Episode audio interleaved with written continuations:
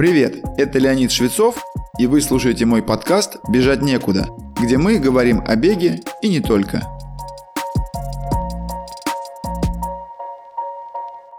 Среди резервов в увеличении скорости бега при правильной технике выделяют несколько моментов, но в конце концов все сводится к двум параметрам – частоте и длине шагов. Первый имеет определенную вариабельность у каждого бегуна. Оптимальный для хорошей биомеханики диапазон от 170 до 185 шагов в минуту. Как правило, при увеличении скорости бега бегуны увеличивают и каденс, обычно в пределах 10-12 шагов в минуту. То есть отчасти скорость бега растет за счет этого. Но при частоте более 185 бег становится более напряженным и требующим значительных мышечных усилий. Поддерживать его в течение длительного времени становится неэффективно, и утомление наступает слишком быстро. То есть по факту добиться увеличения скорости бега в зависимости от каденса можно в пределах 5-7%. Что касается длины шага, то здесь потенциал для увеличения существенно более высокий. Один и тот же бегун на медленном беге может иметь длину шага 1 метр, а на быстром спринте 2 метра. То есть диапазон увеличения длины шага может быть около 100%. Но здесь важно понимать, за счет чего достигается такое увеличение. Большинство бегунов увеличивают и мощность отталкивания с разгибанием ноги назад в тазобедренном суставе, и вынос бедра и колена вперед, или сгибание в том же суставе. К сожалению, последнее движение часто сопровождается и существенным разгибанием в коленном суставе с последующим приземлением далеко впереди себя. О причине порочности такой техники бега я уже многократно рассказывал в выпусках, посвященных технике бега.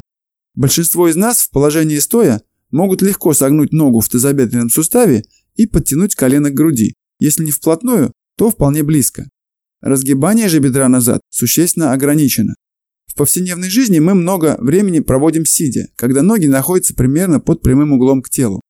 Это называется положением сгибания в тазобедренном суставе.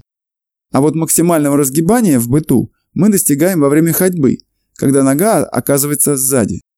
Понятно, что угол разгибания от вертикальной линии очень небольшой, около 15 градусов. И этот дисбаланс в способности разогнуть и согнуть ногу в тазобедренном суставе проявляется во время бега.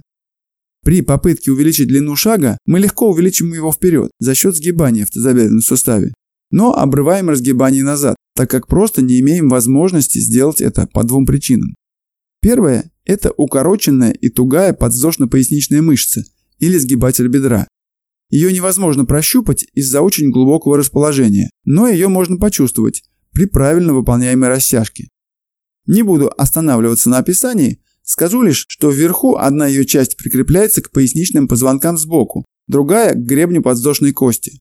Кстати, этим обусловлено ее анатомическое название. Снизу обе части прикрепляются к малому вертелу бедренной кости. Это бугорок, находящийся на внутренней стороне верхней ее части. Более подробно можно посмотреть в анатомическом атласе. Вторая причина, по которой наша способность разогнуть бедро назад ограничена, это слабость большой ягодичной мышцы и неспособность ее активировать. Логически понятно, что для развития возможности к более активному разгибанию бедра назад во время бега необходимо развивать силу и способность к активации больших ягодичных мышц, плюс делать растяжку сгибателя бедра. Вопрос, как это делать, уже к тренировочной программе, но для начала бегун должен осознать, что в этом заключается резерв не только к улучшению результатов, но и к выработке техники бега, которая позволит снизить вероятность травм. На практике же бегун, не уделяющий внимания развитию только что описанных качеств, может столкнуться с обострением проблемы, которая проявляется в ощущении закрепощенных сгибателей бедра прямо в процессе бега. Способствовать этому может холмистая трасса, особенно с крутыми подъемами, как на горных трейлах, и длительный бег по твердой поверхности. Ощущается такое напряжение, как слабая тянущая боль в верхней части передних поверхностей бедер и паховых складках по сторонам от лобковой кости. В таких случаях подсознательно хочется остановиться и потянуть эту область, ухватив стопу сзади ягодицы или просто за счет выраженного прогиба в пояснице. Между тем, моментальной помощью, которая может принести облегчение напряженным сгибателям бедра, будет скорее противоположное. Сгибатель бедра при беге не только сгибает бедро и поднимает колено, но и играет роль пассивного подтягивателя бедра вперед, сразу после покидания ногой опоры. В этот момент сгибатель бедра находится в положении максимального растяжения. Подобно натянутому резиновому жгуту, мышца сначала сокращается за счет своих эластических свойств, и только в завершающей фазе сгибания проявляется ее активное сокращение. Во время бега с высоким усилием, когда мышца начинает уставать, ее сократимость падает, как и способность к растяжению. Шаг бегуна укорачивается, и он подсознательно старается поддержать его длину за счет еще большего выноса колена вперед. Это проявление свойства периферической нервной системы. Напряженная мышца просто не дает возможности растянуть ее. Для преодоления этого состояния есть относительно несложный прием. Надо встать прямо и поднять вытянутую ногу вперед, насколько возможно. Старайтесь держать обе ноги прямыми. Руки при этом находятся на поясе. Но если сложно удерживать равновесие, можно найти какую-либо опору. Удерживайте это положение на счет от 1 до 10, после чего поменяйте ноги и повторите процедуру. Теперь расслабьтесь, встряхните обе ноги и сделайте упражнение еще по одному разу на каждую ногу. Вы должны ощутить напряжение в следующих областях. В поднятой ноге, в квадрицепсе изгибателя бедра, то есть в области паховой складки, в опорной ноге в ягодичной области. Не совершая подтягивания мышц передней группы бедер, продолжите бег и прислушайтесь к своим ощущениям. Облегчение в напряженных сгибателях бедра должно возникнуть вследствие эффекта постизометрического расслабления. Хотя он используется в основном для глубокой растяжки мышц, здесь он имеет сходный эффект. В данном случае сгибатели бедра, будучи уже уставшими и напряженными, включаются в изометрическое сокращение, то есть сохраняют свою длину будучи в состоянии напряжения. После того, как оно прекращается, мышца приходит в состояние расслабления. Одновременно с этим происходит активация большой ягодичной мышцы опорной ноги, и это также должно облегчить разгибание назад, производимое данной мышцей. Заодно потренируйте свое чувство равновесия. Конечно, делать это лучше не в соревновательной обстановке, а во время тренировочной пробежки.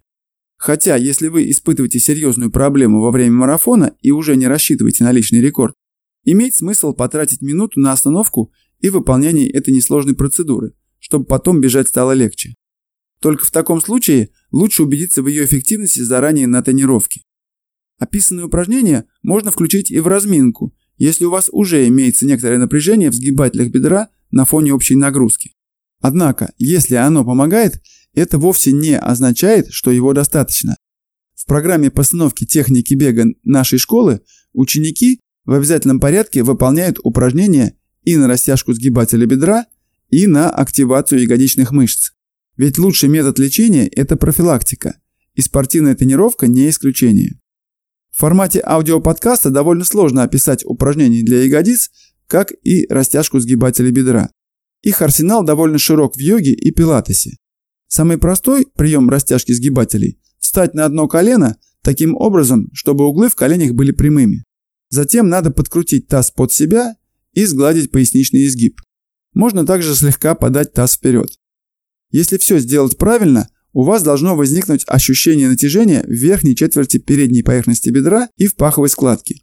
Это и есть натягивающаяся пояснично-подвздошная мышца, тот самый сгибатель бедра. Только не забудьте подложить под колено опорной ноги небольшую подушку или сложенное в несколько раз полотенце, чтобы не было болезненных ощущений в коленной чашечке. Топовые бегуны на длинные дистанции, особенно африканцы, имеют очень хорошую подвижность в тазобедренном суставе, в том числе способность к разгибанию бедра назад. За счет этого их беговой шаг сбалансирован по степени выноса бедра вперед или сгибания и разгибания назад. Таким образом, бегун как бы покрывает большее расстояние за каждый шаг, не прибегая к мощному отталкиванию. Одним из лучших примеров такого бега является кенийц Самуэль Ванжиру. Он был небольшого роста, всего 167 сантиметров. Но угол его разножки в моменте максимального сгибания-разгибания бедер составлял 107 градусов. И это во время марафонского забега. Чтобы вы могли увидеть это своими глазами, оставлю ссылку на видео в описании к этому выпуску.